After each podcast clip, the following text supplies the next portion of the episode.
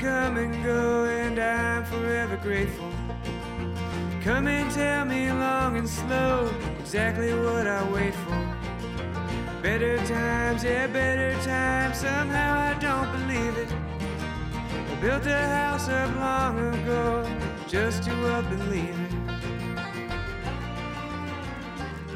From the National Bobwhite Technical Committee's website, it says this The bobwhite quail was first deemed the firebird by Herbert Stoddard, author of the 1931 classic The Bobwhite Quail Its Habits, Preservation, and Increase.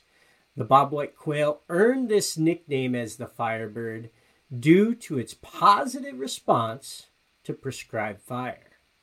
Prescribed fire is the purposeful application of fire to achieve a specific vegetation management objective under a prescribed set of environmental circumstances, including the season, the wind speed and wind direction, the temperature, humidity, and smoke dispersal.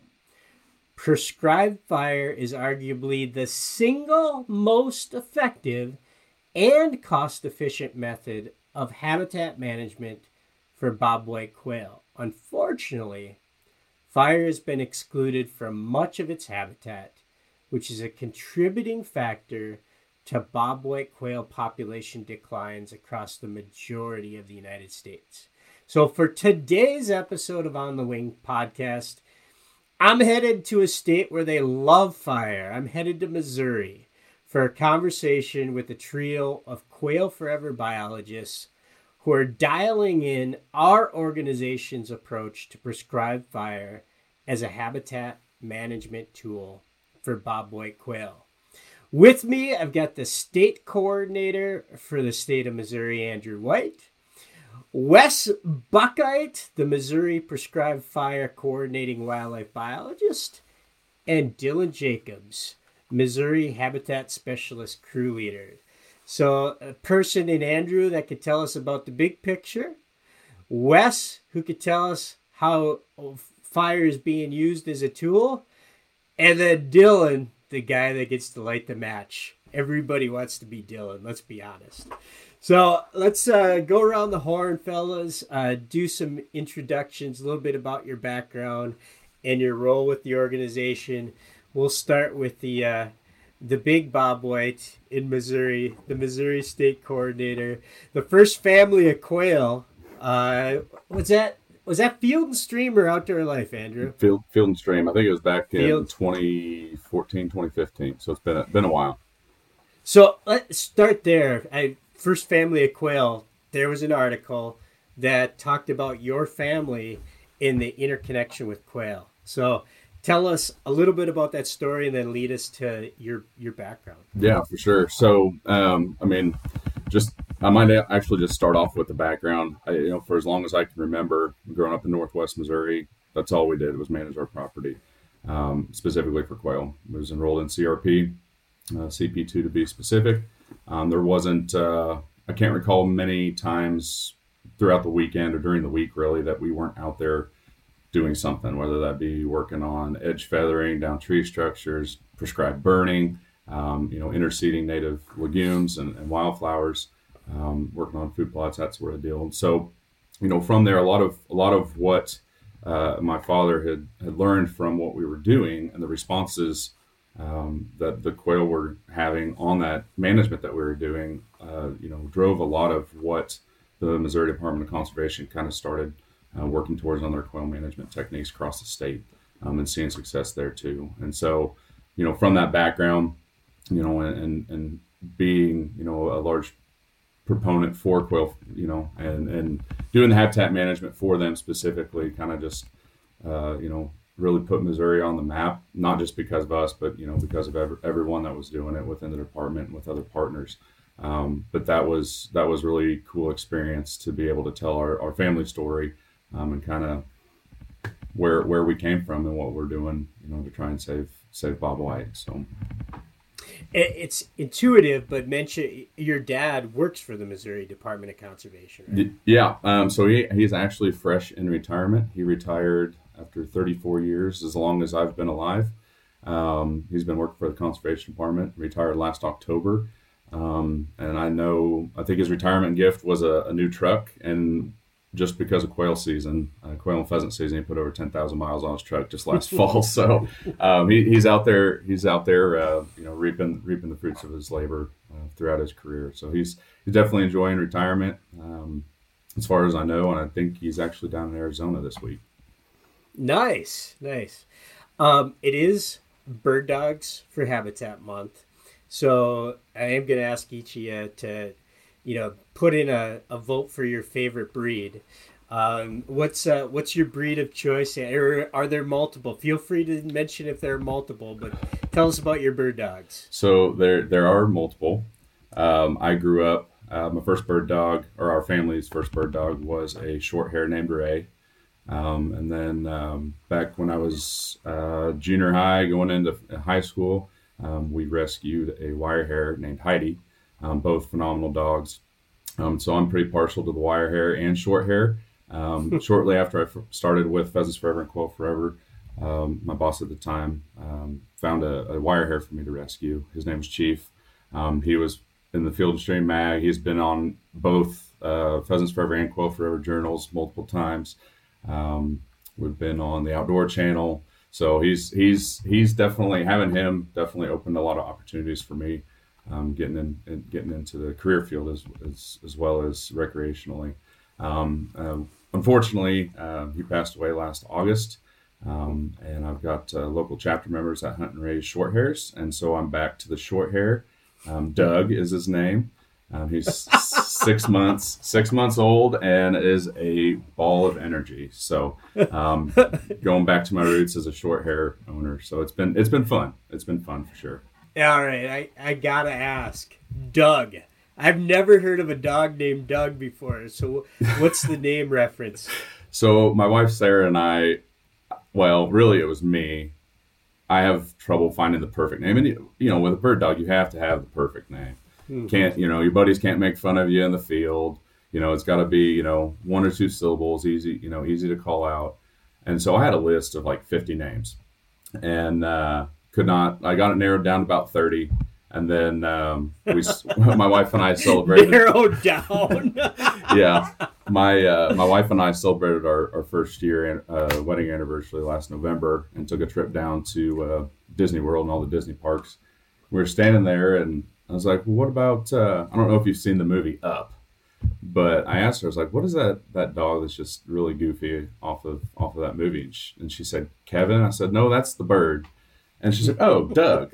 And I said, "How's that work?" And right there, uh, you know, that was that sealed his fate. And so it's not, it's it's not the traditional name, you know, spelling of the name that we know with the O. It's just D U G, um, mm. which is actually pretty funny because that's all he wants to do is burrow under blankets and so it's it's uh it fits his personality too because he's i don't know if you've ever seen the movie but he's exactly like that dog i i have not seen the movie unfortunately i'll i'll have to i'll have to uh, look it up and watch it. it uh, do you have any friends that you hunt with named doug not that i'm aware of not yet anyway well keep it that way because for a guy that's hunted with a dog named Bob um, being dropped the F bomb. Come here, Bob. And then getting confused between it. Uh, this is a story I brought up multiple times about Matt Morlock. Once upon a time, had a dog named yeah. Bob, and yep. I hunted with him, and it was extraordinarily confusing, but it, it, made for a fun story. Oh, for sure, I can imagine. Yeah, and I think uh, yeah, we had a Midwest leadership meeting there back at the end of January, and I, I heard the full story. I'd heard bits and pieces over the years, but was able to get the full story last or this past January. So definitely one for the books. Yeah, right on. All right, let's let's move along to uh, to Wes, our Missouri prescribed fire coordinating wildlife biologist. Tell us a little bit about your background, Wes. Well, it's funny. Andrew was talking about having a list of 50 plus names for his dog. My wife and I are expecting our second child in less than two weeks, and our list wasn't near that, that expansive. Uh, well, congratulations. Well, thank you. Appreciate it. Yeah, we're excited. So I, I grew up uh, hunting and fishing on the family farm, and that included deer, turkey, rabbit, squirrel, but it didn't include include quail. Uh, hmm. Got out with some family friends once chasing birds whenever I was probably around twelve. In and Missouri. In Missouri, yeah, yeah, yeah. So, um, it wasn't until you know joining the the PFQF team that I really got to uh, go quail hunting more. You know, we would make an annual trip, uh, all try and get together for the opener and hunt as a team. So mm-hmm. that's where I got to to really um, experience it more. And so I, you know, talking about bird dogs for habitat, uh, I have to go with the the German short-haired pointer as far as the birds. I really just enjoyed working behind them and and how they were working the field. So that would be my vote.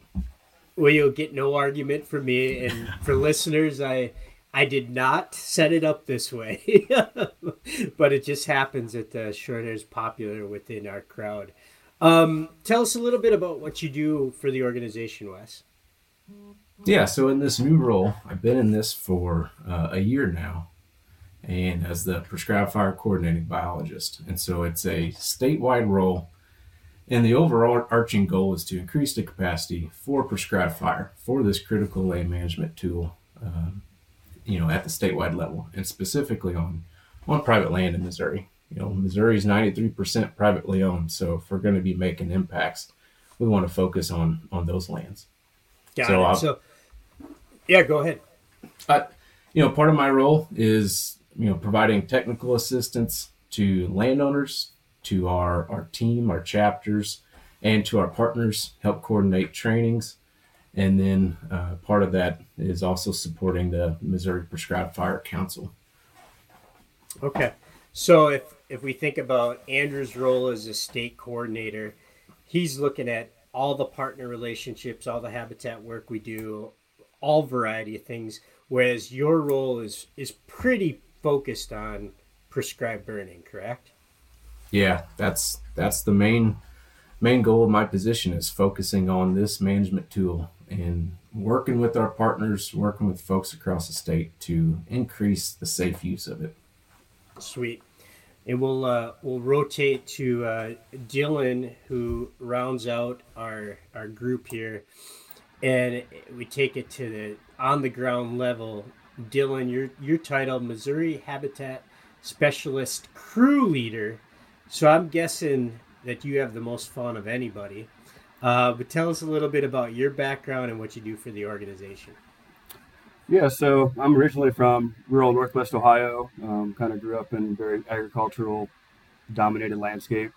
Um, always was outside. Um, did a lot of gardening with the family. Lived on a small little kind of hobby farm um, was just always outside and enjoyed it and kind of followed that that passion. Uh, went to school up there at Bowling Green State University and, and, got my degree in biology and kind of fell into fire. Started volunteering with the Nature Conservancy my final semester of college, skipping class, going to burn, hmm. um, and they hired me right out of right after graduation. Um, spent about five years with them. Worked in Arkansas, North Carolina, and Ohio, working with them um, before I, before I landed here. Um, so this role was pretty pretty unique. Um, kind of changing the way of just working on preserves like we did at the Nature Conservancy to kind of focus out and branch out to private lands.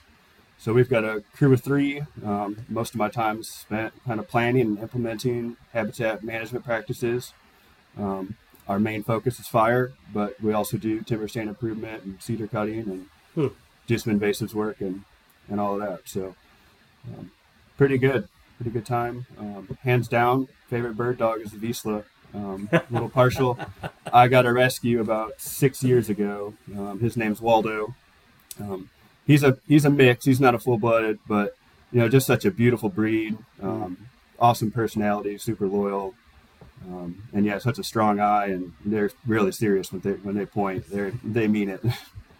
They they mean it, and so are you familiar with the the nickname for what what people reference Vizslas the, as? The Velcro dog. Yeah. So the Velcro dog that they that they just bond super tight to their owners. Have you found that to be super, um, to be true? Yep, that's that's very true. Um, he actually was uh, he was kind of the crew dog when I was in Arkansas. He traveled with us all over the state. We roamed the whole state. Um, we'd stay in, in camp, and he was in the fire engine every day. He was on every Mm. burn with us. He'd, he'd just get tied out when we once we lit the match. But he uh, he's been by my side. He's been loyal, and that's definitely it's definitely true. That Velcro dog is is spot on. So I get grief during the bird dog parade every year when I equate the Velcro to what I'm going to say next. So I want to get your honest reaction. Um, are you a Simpsons fan, Dylan? It uh, a little bit, but it's been a it's been a long time. Uh, so when when I watch Simpsons and I see the dog named Santa's Little Helper from the, I think that's a Vizsla. That's got to be a Vizsla. you might be I- right. yeah. So does that make you happy or pissed off that I would equate Santa's Little Helper to a Vizsla? I think Santa's Little Helper might be a whippet, but Most people want to kick my ass when I Oh. equate Santa's Little Helper to a Vizsla. All right, what other uh, is sort of an odd question for you? I, I sort of teased early on, like you have the most fun, right? Like there is a sense of excitement, a thrill with being able to, you know, light things on fire for a living. Let's be straight, like direct. It's it's so when you meet, you know, think about yourself and think about people in your role. You know, prescribed fire is an incredibly important habitat management tool. Um, is there an element of like pyromania uh, in your personality in people like you, or is it like no, like that's that's not um, a, a trait that's in my DNA? Like, how do you how do you answer something like that? I think there's definitely something there. Um, I've definitely got a knack for fire. I've, I mean, I have campfires, brush fires, all the time on my property. Um, it's always fun to get out and, and light the match. Um, I mean, yeah, it's a management tool, but it, it there is something there. It's fun. I enjoy it. Um, it's really an art. The more you work with fire, the Hmm. more the more it becomes an art, and, and how you apply it to the landscape and work with it. It it really is. You know, drip torch. It's it's a tool, but it's really a paintbrush to me. That's a really fascinating. I wasn't expecting like it's an art. Like you, you know, I I think of it as you know, um, there's a respect that you must have built in for the power of fire, and I you know I read some of these variables from Herbert Stoddard earlier, and I know we're gonna talk about them: humidity and wind, and there's some science. I wasn't thinking about your response being art. That's that's super fascinating. I, explain that a little, like you know, the idea that it's a paintbrush for you. That's that's wild. Yeah, I mean, you know, you're applying fire on the landscape, and you know, once you once you let it go, it's it's out and about, and it's it's all about watching what it's doing, and you know, kind of reading reading the fire and letting it talk to you. Um, Hmm. uh, you know, your ignition techniques, everything kind of changes based on what you're seeing and what the fire's telling you, um, and how you you know add more fire to the ground. It's, it really is kind of art how it pulls together. Um, you know, the objectives and the effects of the fire. It, it all plays a role. I that's that's that's really fascinating. You know, some of the words you use and how it talks to you. And um, Wes, you it looks like you want to weigh in. Yeah, that was really really cool the way Dylan presented it there, and it's definitely a there's an art and a science. You know, we use a lot of the science in planning and prepping our burn units for safety and meeting our objectives. But like Dylan said, once you get fire on the ground, you know, it's really you know evaluating, looking at that fire, how's it responding, because it's a very dynamic uh, interaction, and so Mm. It's just constantly watching that fire behavior, and and then that tells us, you know, what we need to do with you know with the crews, and as you mentioned, ignition uh, techniques, and and how we're you know furthering, you know, continuing to conduct that burn. Hmm.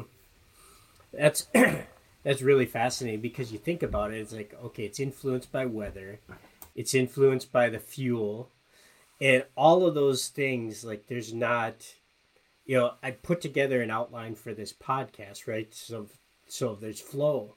Trying to do an outline for a a burn is similar. It's, it's purely an outline, and where the conversation leads, you just don't know until you start to read people, start to read the fire. It, it purely is an outline, isn't it? It's, it is a dance between a plan and being using your brain and your intuition enough to adapt to it, which is where kind of the art comes into it. Um, that's really, really fascinating. Um, we're going to come back to Dylan, come back to Wes, talk about some more specifics. Um, I want to start, and you know, we're already down the road a little bit, but let's let's build the foundation, Andrew.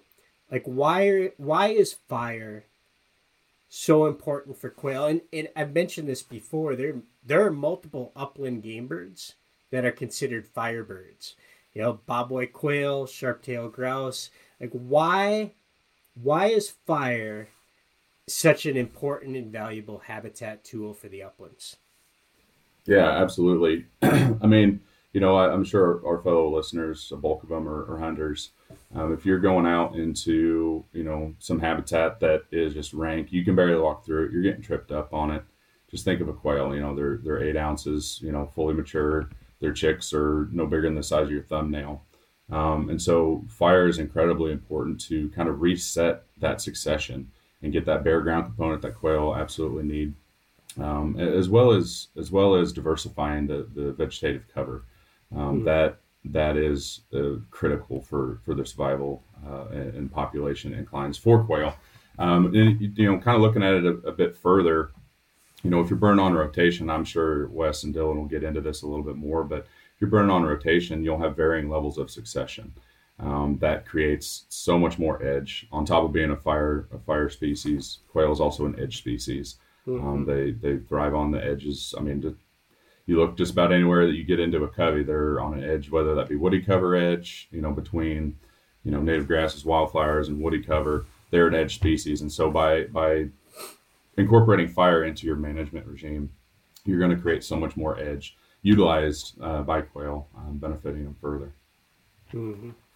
I think about, you know, I talked with Bill Palmer uh, from Tall Timbers in, you know, Tallahassee, Florida. and he talked about, like, boy, in Florida, with the growing season so long, like, you, know, you got to do prescribed burns every two years. Otherwise, as you talked about, like the understory, you know, when a quail chick's the size of your thumb, and you know, three years, four years, that understory is just choked out. They can't even move. So mm-hmm. think about like their ability to find food, escape predators, and like just sitting ducks, sitting sitting quail. Yeah, right. Exactly. So they can't. Yep. As you move north, that growing season shortens, but I'm guessing there's still like we probably don't even conceive how frequently prescribed burning needs to take place, even in a state like Missouri, right? Yeah, yeah, exactly. And you know, it, it's all obviously all your vegetation growth is all relative to precipitation, your annual precipitation in hmm. Missouri. Mm-hmm. You know, that two to three years. I mean, we're shooting for a three-year rotation when we're burning, because um, again, that that creates that succession uh, level difference.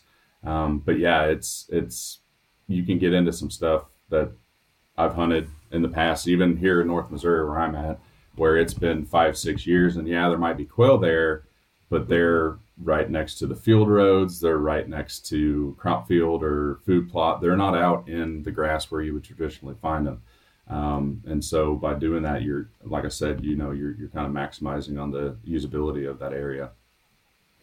So when you bring prescribed fire to the landscape, how Eh, how quickly do you see quail respond by you know population increases um, after a fire yeah it's all it's all the kind of relative on what your your local population is um, i've seen where you know i've worked with landowners previously before being a state coordinator i was a farm bill biologist for 10 years uh, here in missouri um, working with those private landowners you know they would be their farm even though they had immaculate habitat, upland habitat. They were postage stamp in a, in a sea of crop. Um, there, there was no connectivity. There was was no corridors that uh, you know wildlife could use, um, and so it took some time to get you know get birds back on the property. But eventually they did. Um, whereas you know south of here, uh, we've got a, a, quail restoration landscape um, where I've worked with private landowners where they have a, an insane amount of, of, wild quail on their property, and it's almost instantaneous um, as mm. far as you know the turnaround on on birds being back in that area. Um, you know, a lot of times people, whenever they're looking to burn, and I know Dylan can attest to this, and even Wes, but a lot of times when people think of a prescribed burn, they think of completely down to bare mineral soil. There's nothing left. Um, but patchy burns are good too, uh, you know, mm. uh, and you'll see with those patchy burns, the automatic, I mean, no sooner is the last flame out and the, the last plume of smoke died down that there's birds already back in there um, that I've seen and, and witnessed personally.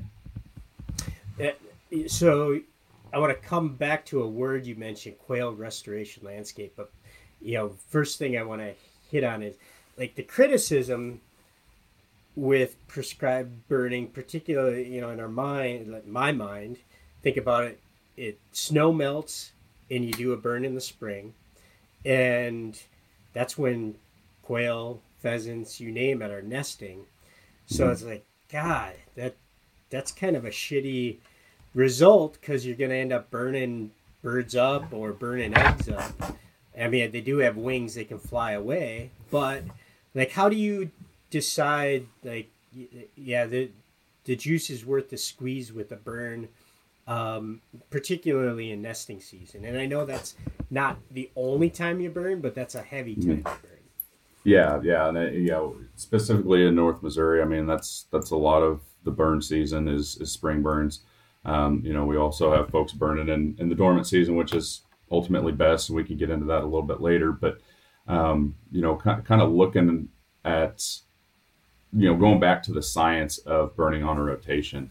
You know, as biologists, we really push um, on these burn plans to you know each field, you know, up up to a half, a third to a half.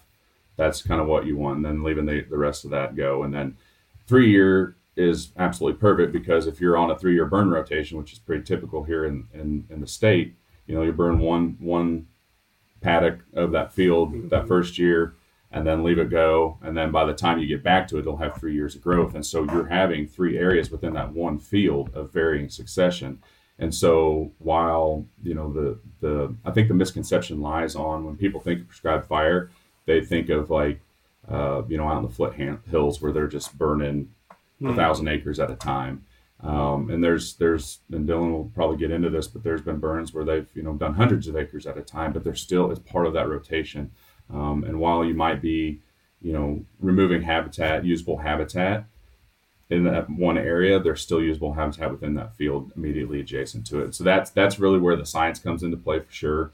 Um, and making sure that you're still leaving leaving some some room for them to to be able to yeah. utilize that and stay there locally it really comes into you know your previous comments about patchy burns and rotations you know it is you're right like uh, a lot of the general public's mentality and i've categorized myself in there too it's like lighting a match in a thousand acres of grasslands you know just taking off.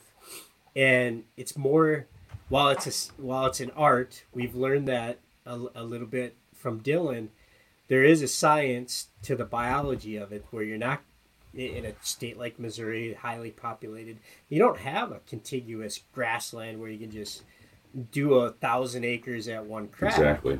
Yep. You know, you are trying to patch burn it so birds can move to a different piece of ground. You reinvigorate another patch, and then it's an active management. It's a little bit different than maybe you know we think about in the Great Plains, for instance, where you are mm-hmm. lighting a match and doing, or yep. you know, the national grasslands and uh, the Fort Pierre grasslands or the Grand mm-hmm. River grasslands. There's a little bit different here when we're talking oh, about sure. private landowners.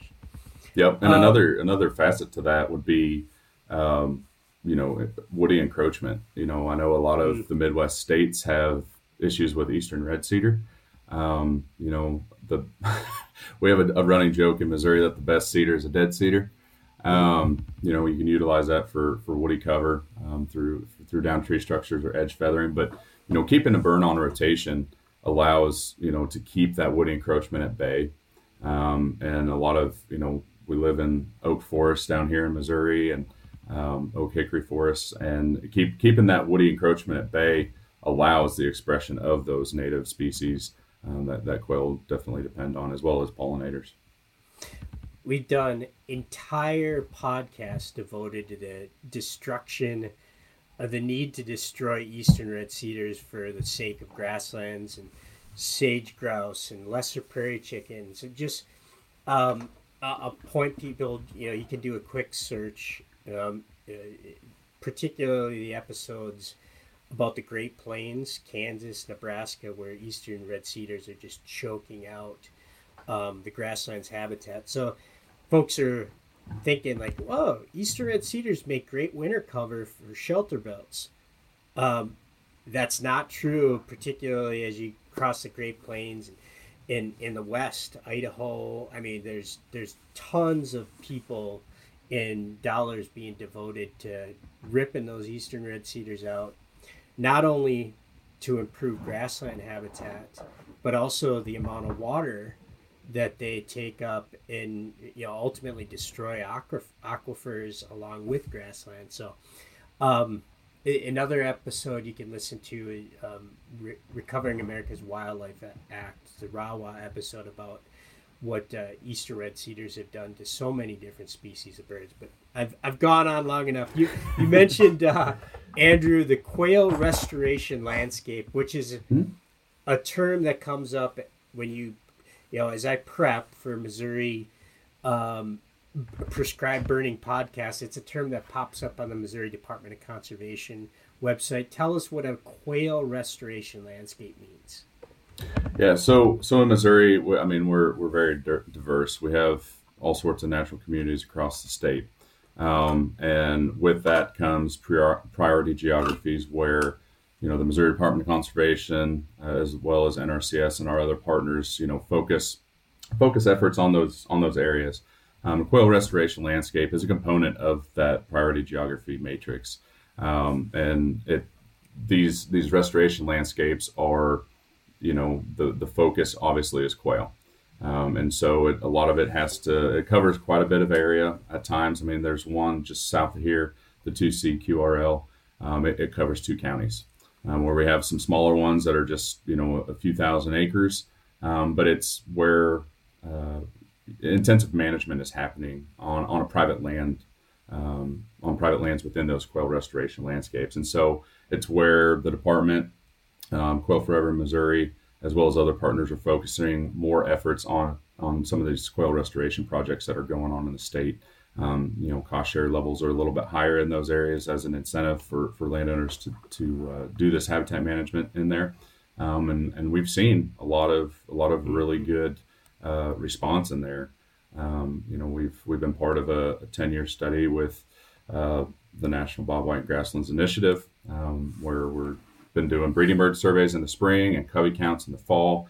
Um, and they're here locally on the 2C uh, quail restoration landscape. We've seen where they're doing the, the intensive management and using fire as a primary management tool, we're seeing a, an abundance of, of, wild birds back in that area, not just quail. I mean, you're looking at grassland spe- species like uh, grasshopper sparrows, bobolinks, um, ringneck pheasants, which we do have them in Missouri. They're few and far between, um, but you know some of those areas where that intensive management is happening and active management is happening, we're seeing numbers bounce back up for sure.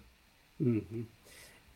I recall, so the um, National Bobwhite Conservation Initiative, or the Northern Bobwhite, NBCI, the very first county in the country to achieve its its population increase for management was was it Carroll County, Missouri? Yep. It was one of those two C's that you're yep. talking about, Carroll County, yes, Missouri, and it, and it, does relate back to prescribed fire. It's it's mm-hmm. the number one management tool, and you know all the I think it's 24 states that are part of the NBCI.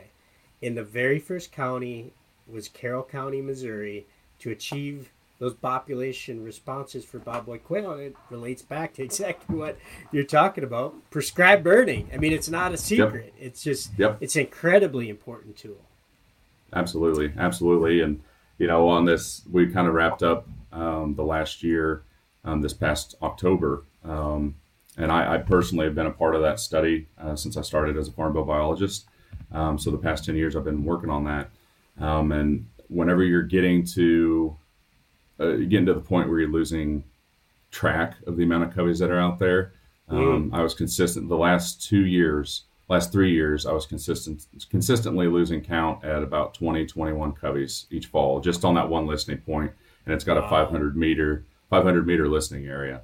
Um, and not only that, but going out and flushing some of those coveys to get some covey numbers. I mean, you're looking at, you know, 20, 30 bird coveys and, and higher. I mean, it's it's insane. Um, that you know that that QRL that you're talking about within that within that uh, you know that managed area where we were doing that study uh, we're we're over a bird per acre, which is absolutely phenomenal. Um, it's we've got another area in the state over in Northeast on the Bee Ridge QRL, um, and they're they're posting some pretty good numbers over there as well. So it's not just localized; it's absolutely replicable anywhere in the state. Hmm. Um, it's just getting that that private landowner base to be open to the idea and be open to the the management suggestions and and uh, prescriptions that are not only QF biologists, but you know, private lands biologists with a conservation department are, you know, writing in these management plans um, and getting getting those landowners on board is absolutely key. Yeah, right on. All right, let's let's talk more specifics about fire, and that's where we'll go to our artist, uh, Dylan. Um, tell us a little bit about how you, like, what's your thought process, Dylan, when you're approaching a burn. You know, a landowner's like, okay, I want to burn this. Talk me through what you're thinking. Right. So, step one is really just what are your habitat goals and, and what condition, you know, is the stand in currently? Um, are you, is it in good shape? Does it just need a maintenance burn, you know, a nice dormant season burn? Or does it have woody encroachment? Does it need, you know, some fire at different time of the year to, to kind of knock back some of those woodies? So that's kind of step one is identifying really what your goals are and kind of what condition your your burn unit's in right now. Um, so once you identify that, then you can start to put together a prescription and a plan to kind of meet those those, those objectives. When, when you talk woody, you know, I obviously, well, my mind says you're talking trees.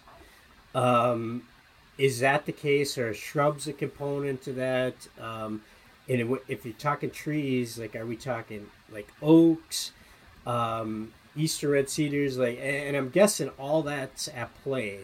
And some of those burns are going to require more intense, heavier, um, heavier, heavier burns than what you described as a maintenance burn. Like what, you know, what are you, what are you evaluating there? Right. So, I mean, a lot of our grasslands haven't been burned in a while. We're going to get eastern red cedar popping up. Um, but also, we get invasives too. We've got autumn olive and, and honeysuckle mm. and privet. Those all kind of can move in from the edge as well. Um, you know, in some of our woodlands, again, you know, honeysuckle popping up, a lot of maples popping up, getting that mesophication of our forest, um, trying to set back some of those species. So, you know, it doesn't necessarily mean you need a hotter burn. Sometimes it might need to be a slow burn, a nice backing, a backfire, nice and slow. That residual heat at the base of that woody stem will mm. knock it back. Sometimes better than a quick head fire. Hmm. Um, uh, so if you're if you're coming through and you're like, okay, we got maybe there's a stand that's um, has grown just six. It's went from early successional to what I would categorize as a forest, right? Like, um, but you want to knock it back. So the landowner maybe is like, okay, this has grown into deer and turkey woods, but I want to reclaim it as more grassland for bobwhite.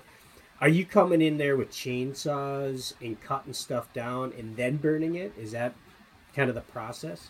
Right. Yeah. Some of those some of those stands that have kind of gotten too far gone, as we call it, um, they do tend to require some sort of either mechanical or chemical treatment beforehand, either hack and squirt TSI or some chainsaw TSI. You know, we we do quite a bit of hack and squirt on on sugar maple here and, and Hack- a lot of cedars. Oh, we got to slow hack Yep. and squirt, hack and squirt. Yep. which means So- what? Right. So you just you go into the stand and you basically just have a hatchet. Um, Yep. And you kind of frill frill the cambium layer and squirt a little herbicide Yeah. into into those target species and and you know over a couple months they'll they'll die back and you'll get you know the canopy open back up a little bit, sunlight hitting the ground. Um, really effective. Um, you know, it's quick. It's a lot quicker than going out with a chainsaw. It's not so Mm. labor intensive Mm-hmm. um, but a really effective tool for landowners. It's it's not going to be that quick response where the trees are on the ground; they're still going to be standing, but you know they're they're going to be standing dead, and just kind of get that slow recovery, Okay. sunlight reaching the ground, and kind of a, over a couple of years you'll you'll really notice a big change. So we talked. I talked with Andrew here just a moment ago about season, picking the season for a burn. Um, I'm assuming that's, you know, once you know a landowner's goals, right? Like what you're trying to achieve. I'm assuming one of the next decision points is, what time of year do I burn to help achieve those goals? How do you decide that? Right. So there's lots of different things that go into it. I mean, it depends on what your objective is. Again, if if you've got like a heavy grass field um, and you need some more forb diversity in there, burning it kind of late late summer, early fall is really good at that. Hmm. Exposes those uh, the crowns of those grasses over the winter, and you know they get kind of beat up over the harsh months, um, and they won't come back as thick in the spring. Well, in the meantime, you're having bare ground and you're getting better germination of the forb seeds that are already there, just waiting to have a chance. Hmm. Um, so that's just I mean, that's just one example. You know, knocking back some woody species. Um, you know, burning kind of summer burn, July, August, um, while those woodies are leafed out and all their resources and nutrients are up at the top. Hmm. You put a fire through there, they don't have they don't have much to pull back down to their roots in the winter, and it really puts the hurting on those. Okay. Spring burns. Spring burns tend to be what most the general public thinks about, like the the. At least, it my perception is it's the safest time, which is why a lot happens, right? And it's before things start greening up, so you have an ability to burn all the duff, um, all the dead material. You know, am I thinking about that right? Why does it all have? Why does so much prescribed fire happen in the spring? You know, I think it, it really is just weather and and uh, I think we've kind of gotten the stuck stuck in a rut of burning in the in the spring. I Hmm. think we need to kind of broaden our broaden our horizon on that. I think it's just kind of got stuck in the mindset of you know burn after winter. It is you know it is a good time. You know weather conditions are nice. It's nice out. Things are drying up and and you will get that quick response and quick green up afterwards. Mm-hmm. Um, but in the grand scheme of things, you know, burning in the fall is good too. Um, Hmm. it, you got to be careful. You, got- you need to leave cover. You know, if you're burning a grassland or something, you, you definitely want to leave unburned places because I mean, you definitely need cover to get wildlife through the winter. Right. But burning in the fall is just as good, and, and you know, it expands the amount of days you can burn in a year. Um, here in Missouri, you know, it's big deer hunting season, so nobody wants the woods burned, you know, come November. Sure. Um, and and our crew kind of tries to push that. We find landowners who maybe aren't big deer hunters, and they're like, "Go ahead and burn it in the winter," Hmm. and and it works out good. So we can we can get more fire on the ground by kind of expanding that burn window. But yeah, spring it is a good time to burn. Um, you know, things aren't sitting there barren all winter. You've got cover through the winter, and then kind of burn it off and get that quick green up, quick response. Um, Um, Andrew, I noticed you wanted to make a comment. Yeah, and, and kind of building on what, what Dylan was saying, kind of looked at the biolog- biological aspect of it. You know, your your spring burns, what's what's growing in the early spring, cool season grass. If you're if you're you know working with a native field, um, that that'll help push that back. Whereas if you do look at a late summer burn in August September, you're going to set back your natives, um, which is Mhm. going to allow a flush of, of native wildflowers and for or forbs and and uh, legumes that, that next spring um, Hmm. which is a great pollinator habitat and brood rearing habitat. Um, then in your dormant your dormant season, especially burn on rotation, um, you know pollinators are you know the spotlight is, is being shined on them a lot lot uh, more in focus. Um, and so by burning you know in dormant season, um, you know you're you're able to uh, keep you know burning on rotation. You're not slicking everything off. Um, you know, and having that rotation, you're basically providing overwintering habitat for a lot of those beneficial uh, forage and or beneficial insects um, that are that are crucial for pollination as well. Wes, looked like you wanted to add on too.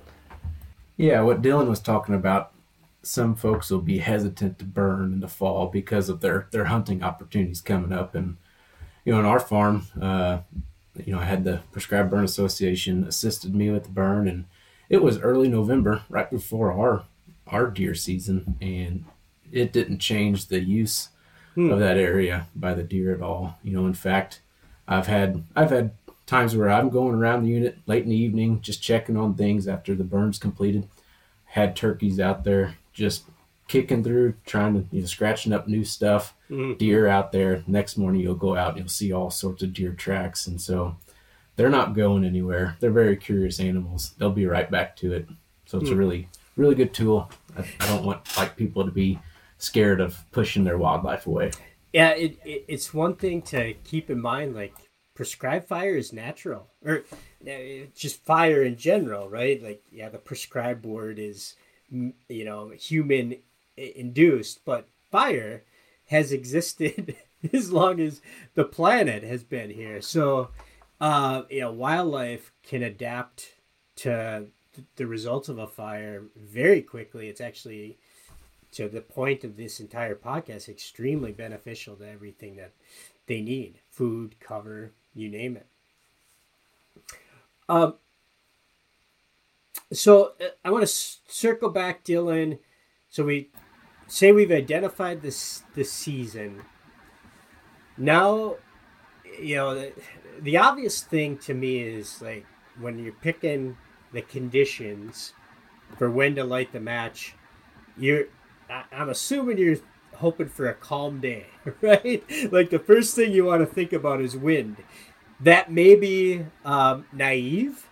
Uh, you know, in the Herbert Stoddard quote I mentioned, you know, there's wind, there was temperature, there was humidity. So, uh, explain, Dylan, to me your perfect day to get out the drip torch paintbrush and create habitat. What is there a perfect day? What what are the what are the conditions you're looking for or you're evaluating? Right. So first and foremost, yeah, wind's really important. Um, you don't want the calmest day. You you need that wind for you know it helps move the fire through the landscape. Um, you know, some days you'll burn it, it won't be very windy, and the fire just doesn't want to move, and you're sitting there all day trying to get it to burn. Hmm. Um, so you want a little bit of wind, um, and you want you know don't want that wind to kind of line up with what's around you, making sure you're not smoking out a highway or an airport. Um, so looking at your wind direction, your wind speed, um, and then your relative humidity is really important. How dry your fuels are going to be, how dry the air is. Mm. Um, you know, we burn down to mid 20s, 20% RH. That's on the low end. A lot of our woodland burns are done in, you know, 40%, high 40s. Even after a couple really dry days, we can burn in the, the, low, the low 50s. Um, grassland burns, you can you know you can you can burn those on a little bit you know 50% RH or more. Um, hmm. But looking at your humidity is really important. It's you know how how hot things are going to burn, how likely it is for the fire to you know start a spot fire. If it's really really dry and relative humidity is low and you get an ember across the line, the chances of it sparking up are going to go up. Hmm. Um, other things to look at is like our ventilation rate um, and our mixing height. That kind of tells us how high our smoke is going to go up or if it's going to go up and out at all. Um, hmm. You know, if your mixing height's really low, your smoke's going to go up, hit that hit that point, and it's just kind of going to trail off. Um, and you know, if you've got communities nearby, you know that smoke's not going to not going to go where you want it necessarily. You want it to go up and out. So looking at that and the ventilation rate will will kind of tell you where your smoke's going to go, which is really important and something some people don't even think about. Yeah, I, I, I wouldn't have. So mixing rate and ventilation rate, that's how high the flames are leading to the smoke and then the smoke getting out of the kind of the visible atmosphere. Right, it's where the layers of the atmosphere kind of mix. Um, so where huh. your transport wind speeds up up aloft, um, you've got you know winds up high moving moving in the upper atmosphere and kind of where our lower atmosphere, um, where those two levels meet, is kind of where the smoke is going to mix and disperse. Huh. So if it's really low, your smoke's not going to go very high, and it's not going to disperse very well. But if you got, you know, if it's really high that day and lift is good, then that's great. You know, smoke's going to go up and, and out where you want it to go. Huh. Wes, you wanted to make a point.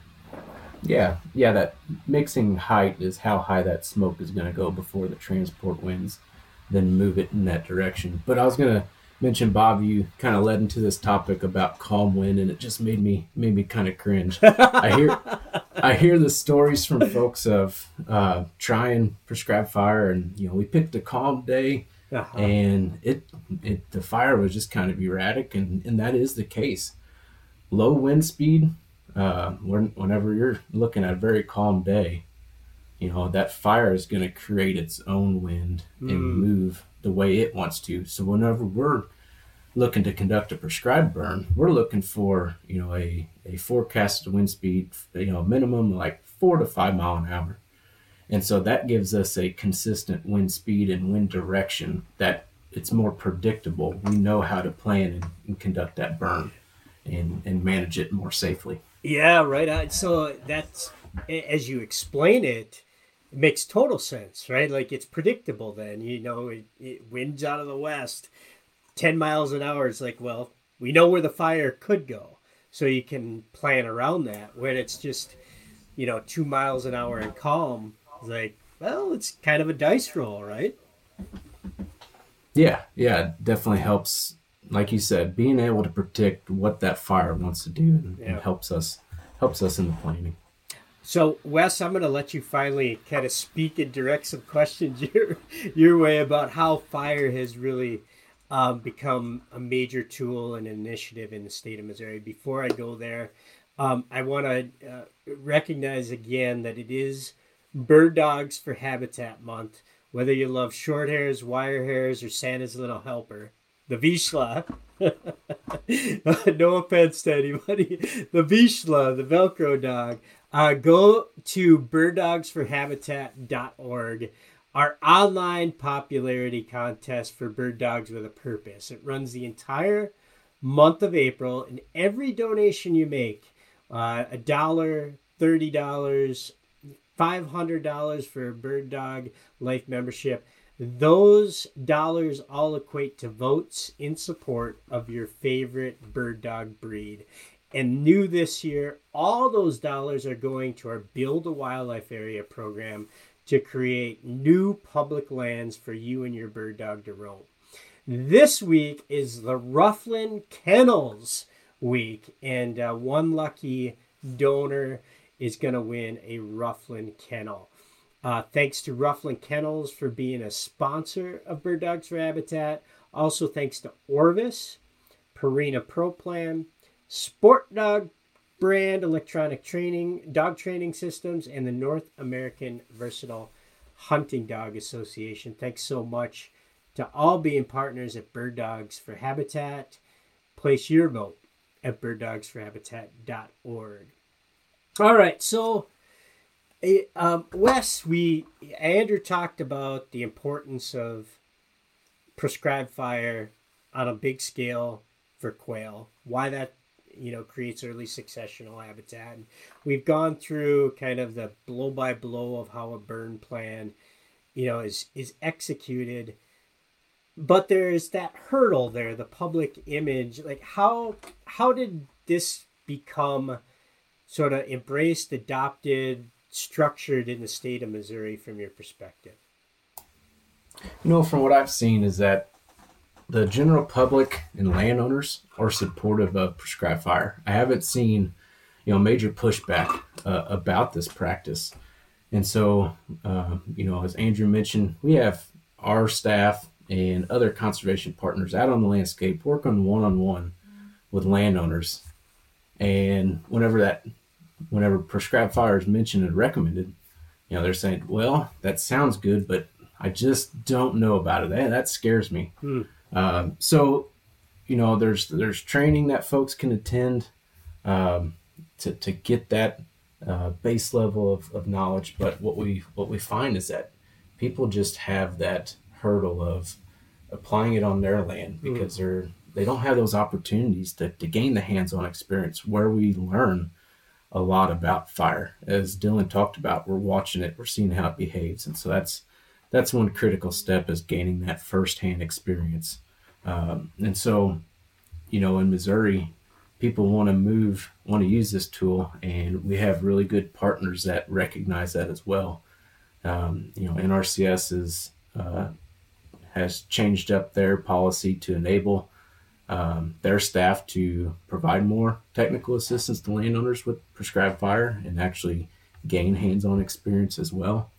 Um, and then we had really good support from um, you know the funders of, of my position and Dylan and the Habitat crew that recognized that hey we need more we need more prescribed fire on the landscape and so being able to work work with these uh, groups to to get more private land prescribed burning done. Yeah, you mentioned um, the partners, the donors, Missouri Department of Conservation, Shaw Nature Center, or I'm sorry, Shaw Nature Reserve, Roeslein Alternative Energy, Purina, the Merritt's family. There are people that really do see the value of prescribed fire and have made contributions, um, particularly through our Call the Uplands campaign, to help build infrastructure around prescribed fire for bobwhite quail specifically in the state of Missouri. And tell us a little bit about that infrastructure. How much um, how much effort we have placed in building a team to put this on the landscape. Yeah, so um, one of the first things was uh, you know the creation of, of my position, uh, which is being able to dedicate 100% efforts and time to prescribed fire and um, being able to work with these partners and, and bring everybody to the table and, and work towards these solutions. Um, our staff are, you know, with, we have a new standard operating procedures, and so we have things lined out to where our staff can participate and assist on prescribed burns and provide some of that mentorship to landowners. Uh, and then Dylan and the Habitat crew just knocking it out of the park as far as getting getting fire in the ground, making those habitat improvements. It also provides that opportunity if that, you know, if they're working with the private landowner, that landowner wants to observe or participate on that burn.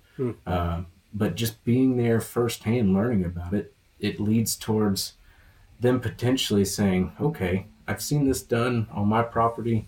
I think I can work, you know, with my family, my neighbors, friends, and, and we can move towards this and use this tool uh, down the road and continue that management. I- I'm assuming like one of the you know, most of the goals when you're talking through this with a landowner, like increase wildlife populations is at the top of the list. Particularly, you know, we're quail forever. Why would why else would they be coming to us? You know, they want to improve their bobwhite population. But I'm also thinking one of the surprise elements after prescribed fire relates back to what Andrew talked about, like a burn that releases the native pollinators and legumes. Like, I'm projecting here that a landowner that goes through a prescribed fire and then like three months later, they're walking through their property, and it's a glow in just all sorts of wildflowers.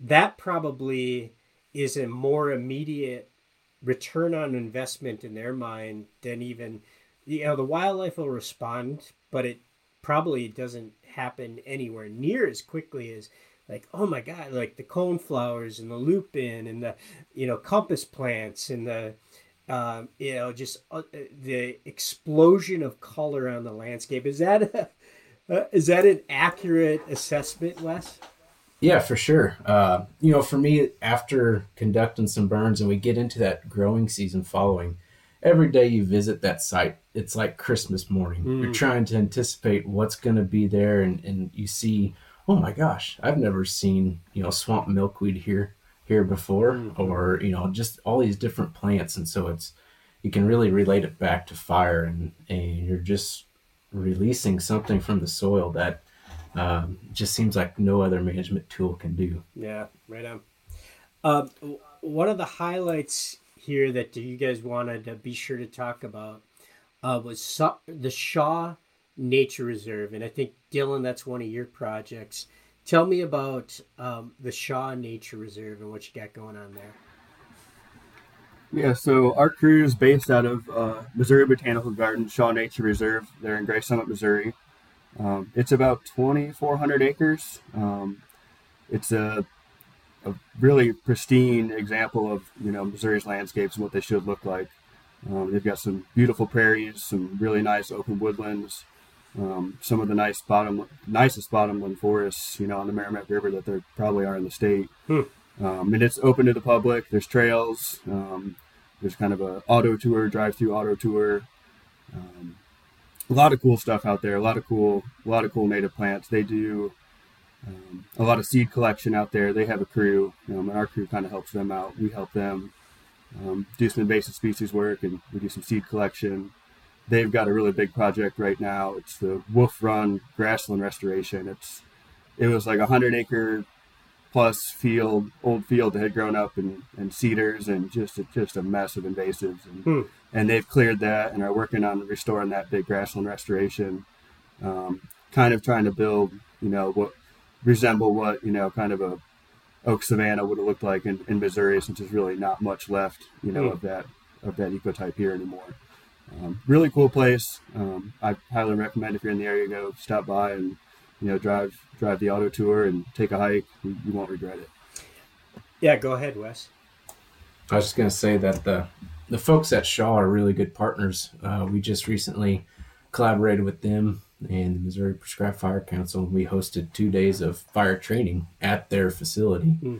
and so we the Friday was for conservation uh, professionals. So we had folks from our Missouri PFQF team, from the Il- Illinois PFQF team, and then uh, National Deer Association, NWTF.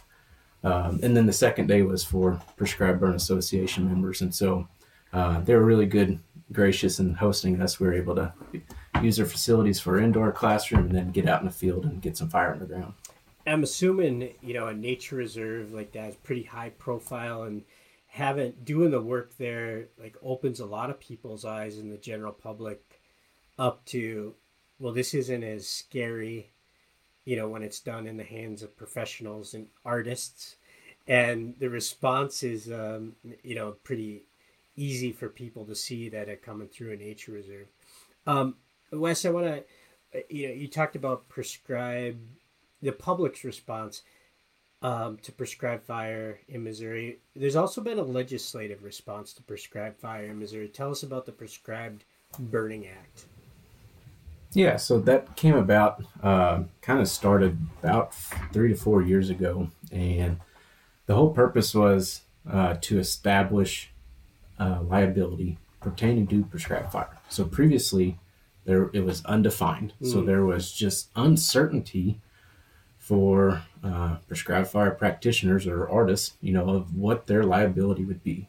So it's easy for state agencies, federal agencies to they have that immunity built in, uh, but for a private landowner, it was unknown. And so the legislative effort was, you know, put together by numerous conservation organizations. Uh, PFQF was one that supported, and you know we were able to define liability. So a, a pre- prescribed fire practitioner burner uh, would need to be proven uh, negligent to be liable from damages from fire and from smoke. All right, Andrew. Let's. eh, eh, We talked a lot about the mechanics of burns for quail.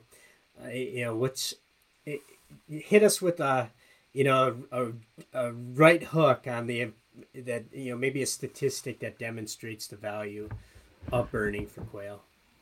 Yeah, absolutely. You know, kind of, I, I touched on it earlier. Um, kind of going back to the quail restoration landscape, um, some of the the studies that we've been doing there, um, specifically with the two C, because that's you know I, I helped out with that. I'm the most most familiar with that. But you know that that intensive management and the primary management tool is prescribed fire on on those properties, uh, where some of those listening points were, um, where you're where you're banking, you know, 20 plus coveys and losing count, um, almost needing a second person to help uh, listen for all of them.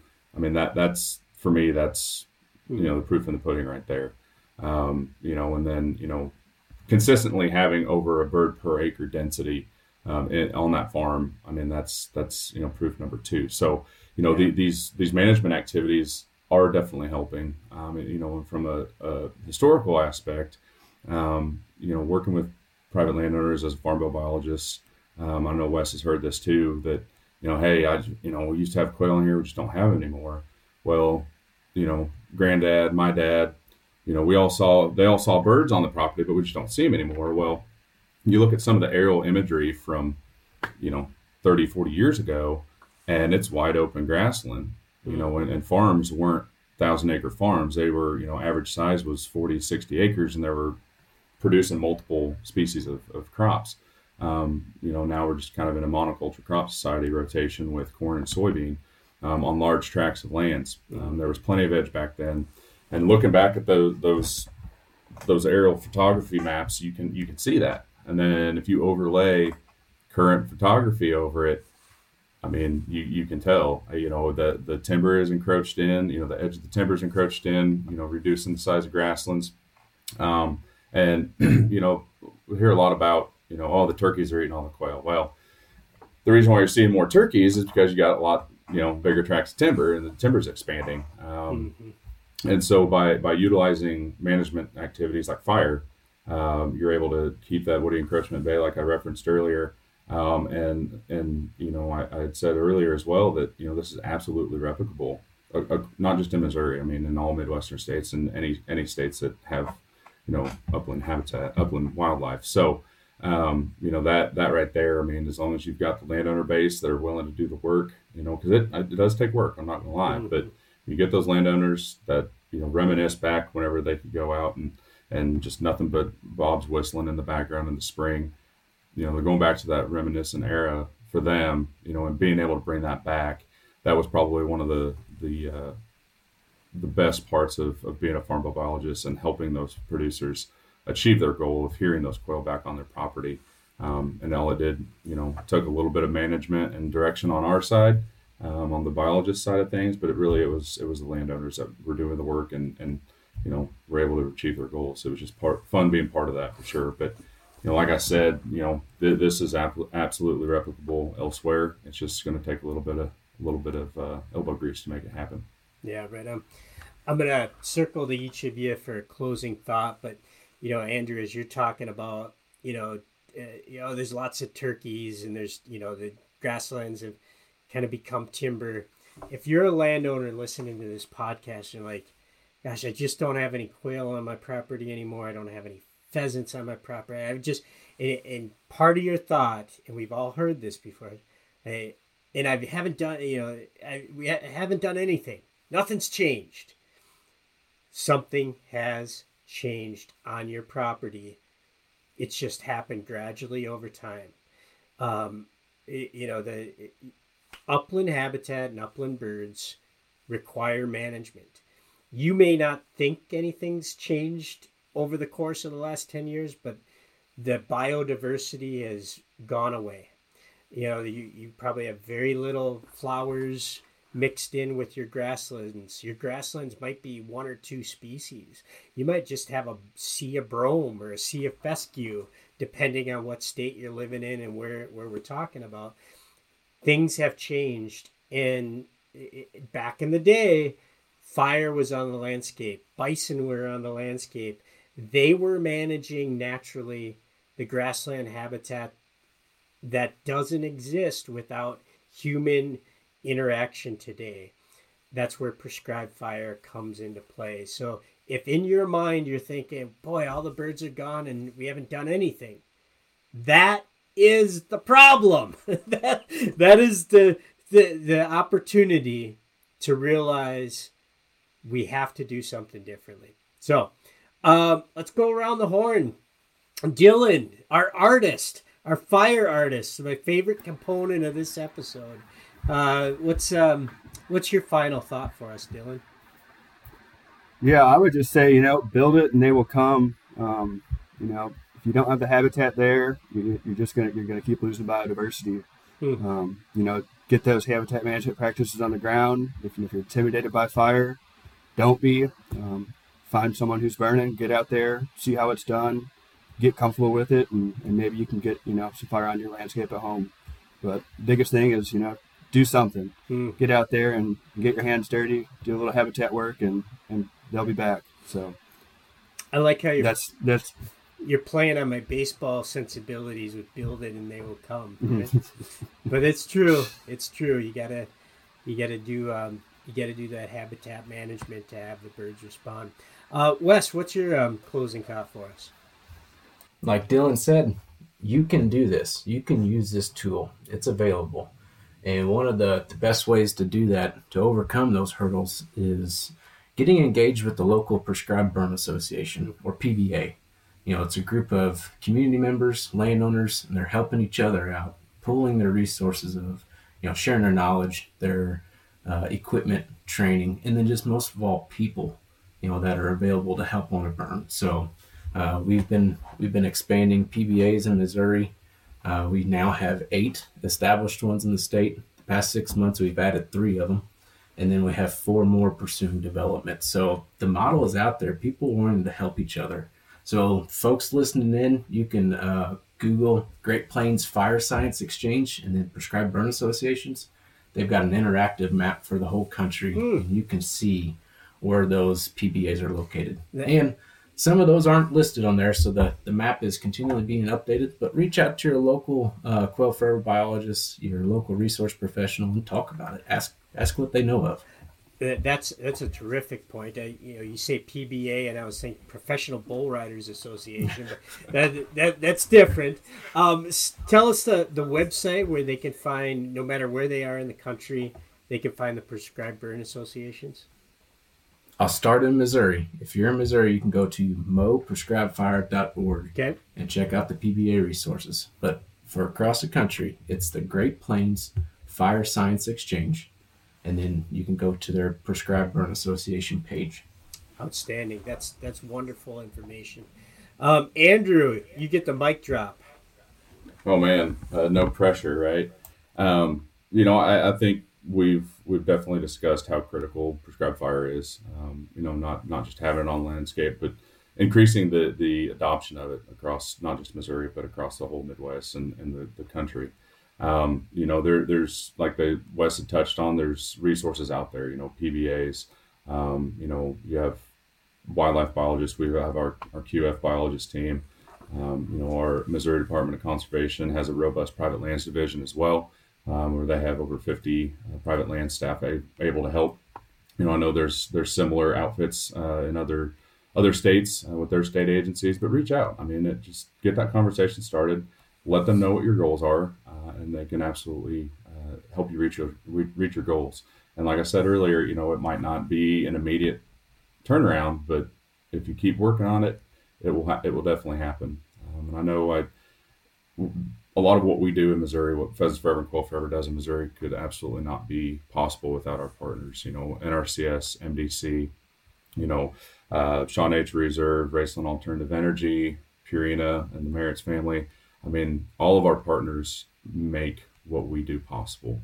I um, definitely could not be done without them, and it couldn't be done without our exceptional team here in Missouri.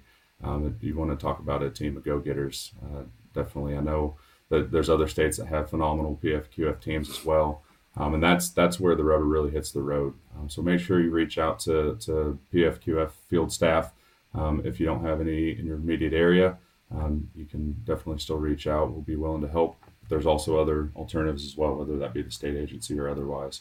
And even even just going into your uh, county USDA office and getting that conversation started, you can you can get a lot taken care of then. So um, I'd say that that would be my mic drop for sure. Uh, you know, putting fire on the ground can be a little intimidating, but if you have the right tools and, and go about it the right way, you yourself can become an artist like Dylan.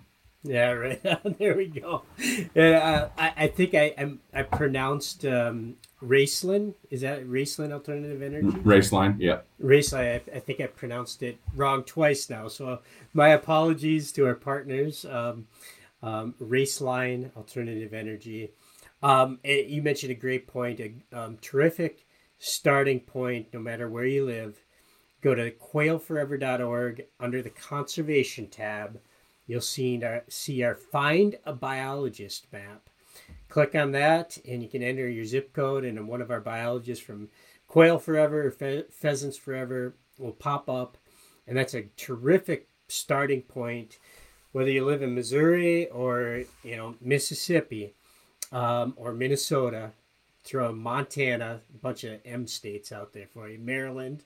Um, you can find some of our biologists and sit down one on one and talk about how prescribed fire may fit into a federal program, um, a state program, or even um, a local chapter initiative. So sit down, um, quailforever.org, conservation tab, find a biologist. All right, fellas, for Andrew White, Wes Buchheit, and Dylan Jacobs. I'm Bob St. Pierre, thanking you for listening. If you're not yet a member, please become a member at quailforever.org or pheasantsforever.org. We got an awesome membership deal going on with Shields right now. It's right there on our homepage. And um, one final hit for Bird Dogs for Habitat. Please uh, make a donation, and it will help our public land creator efforts through the Build a Wildlife area. Um, and as always, I'm reminding you to always follow the dog. Something good will rise. Thanks for listening, folks.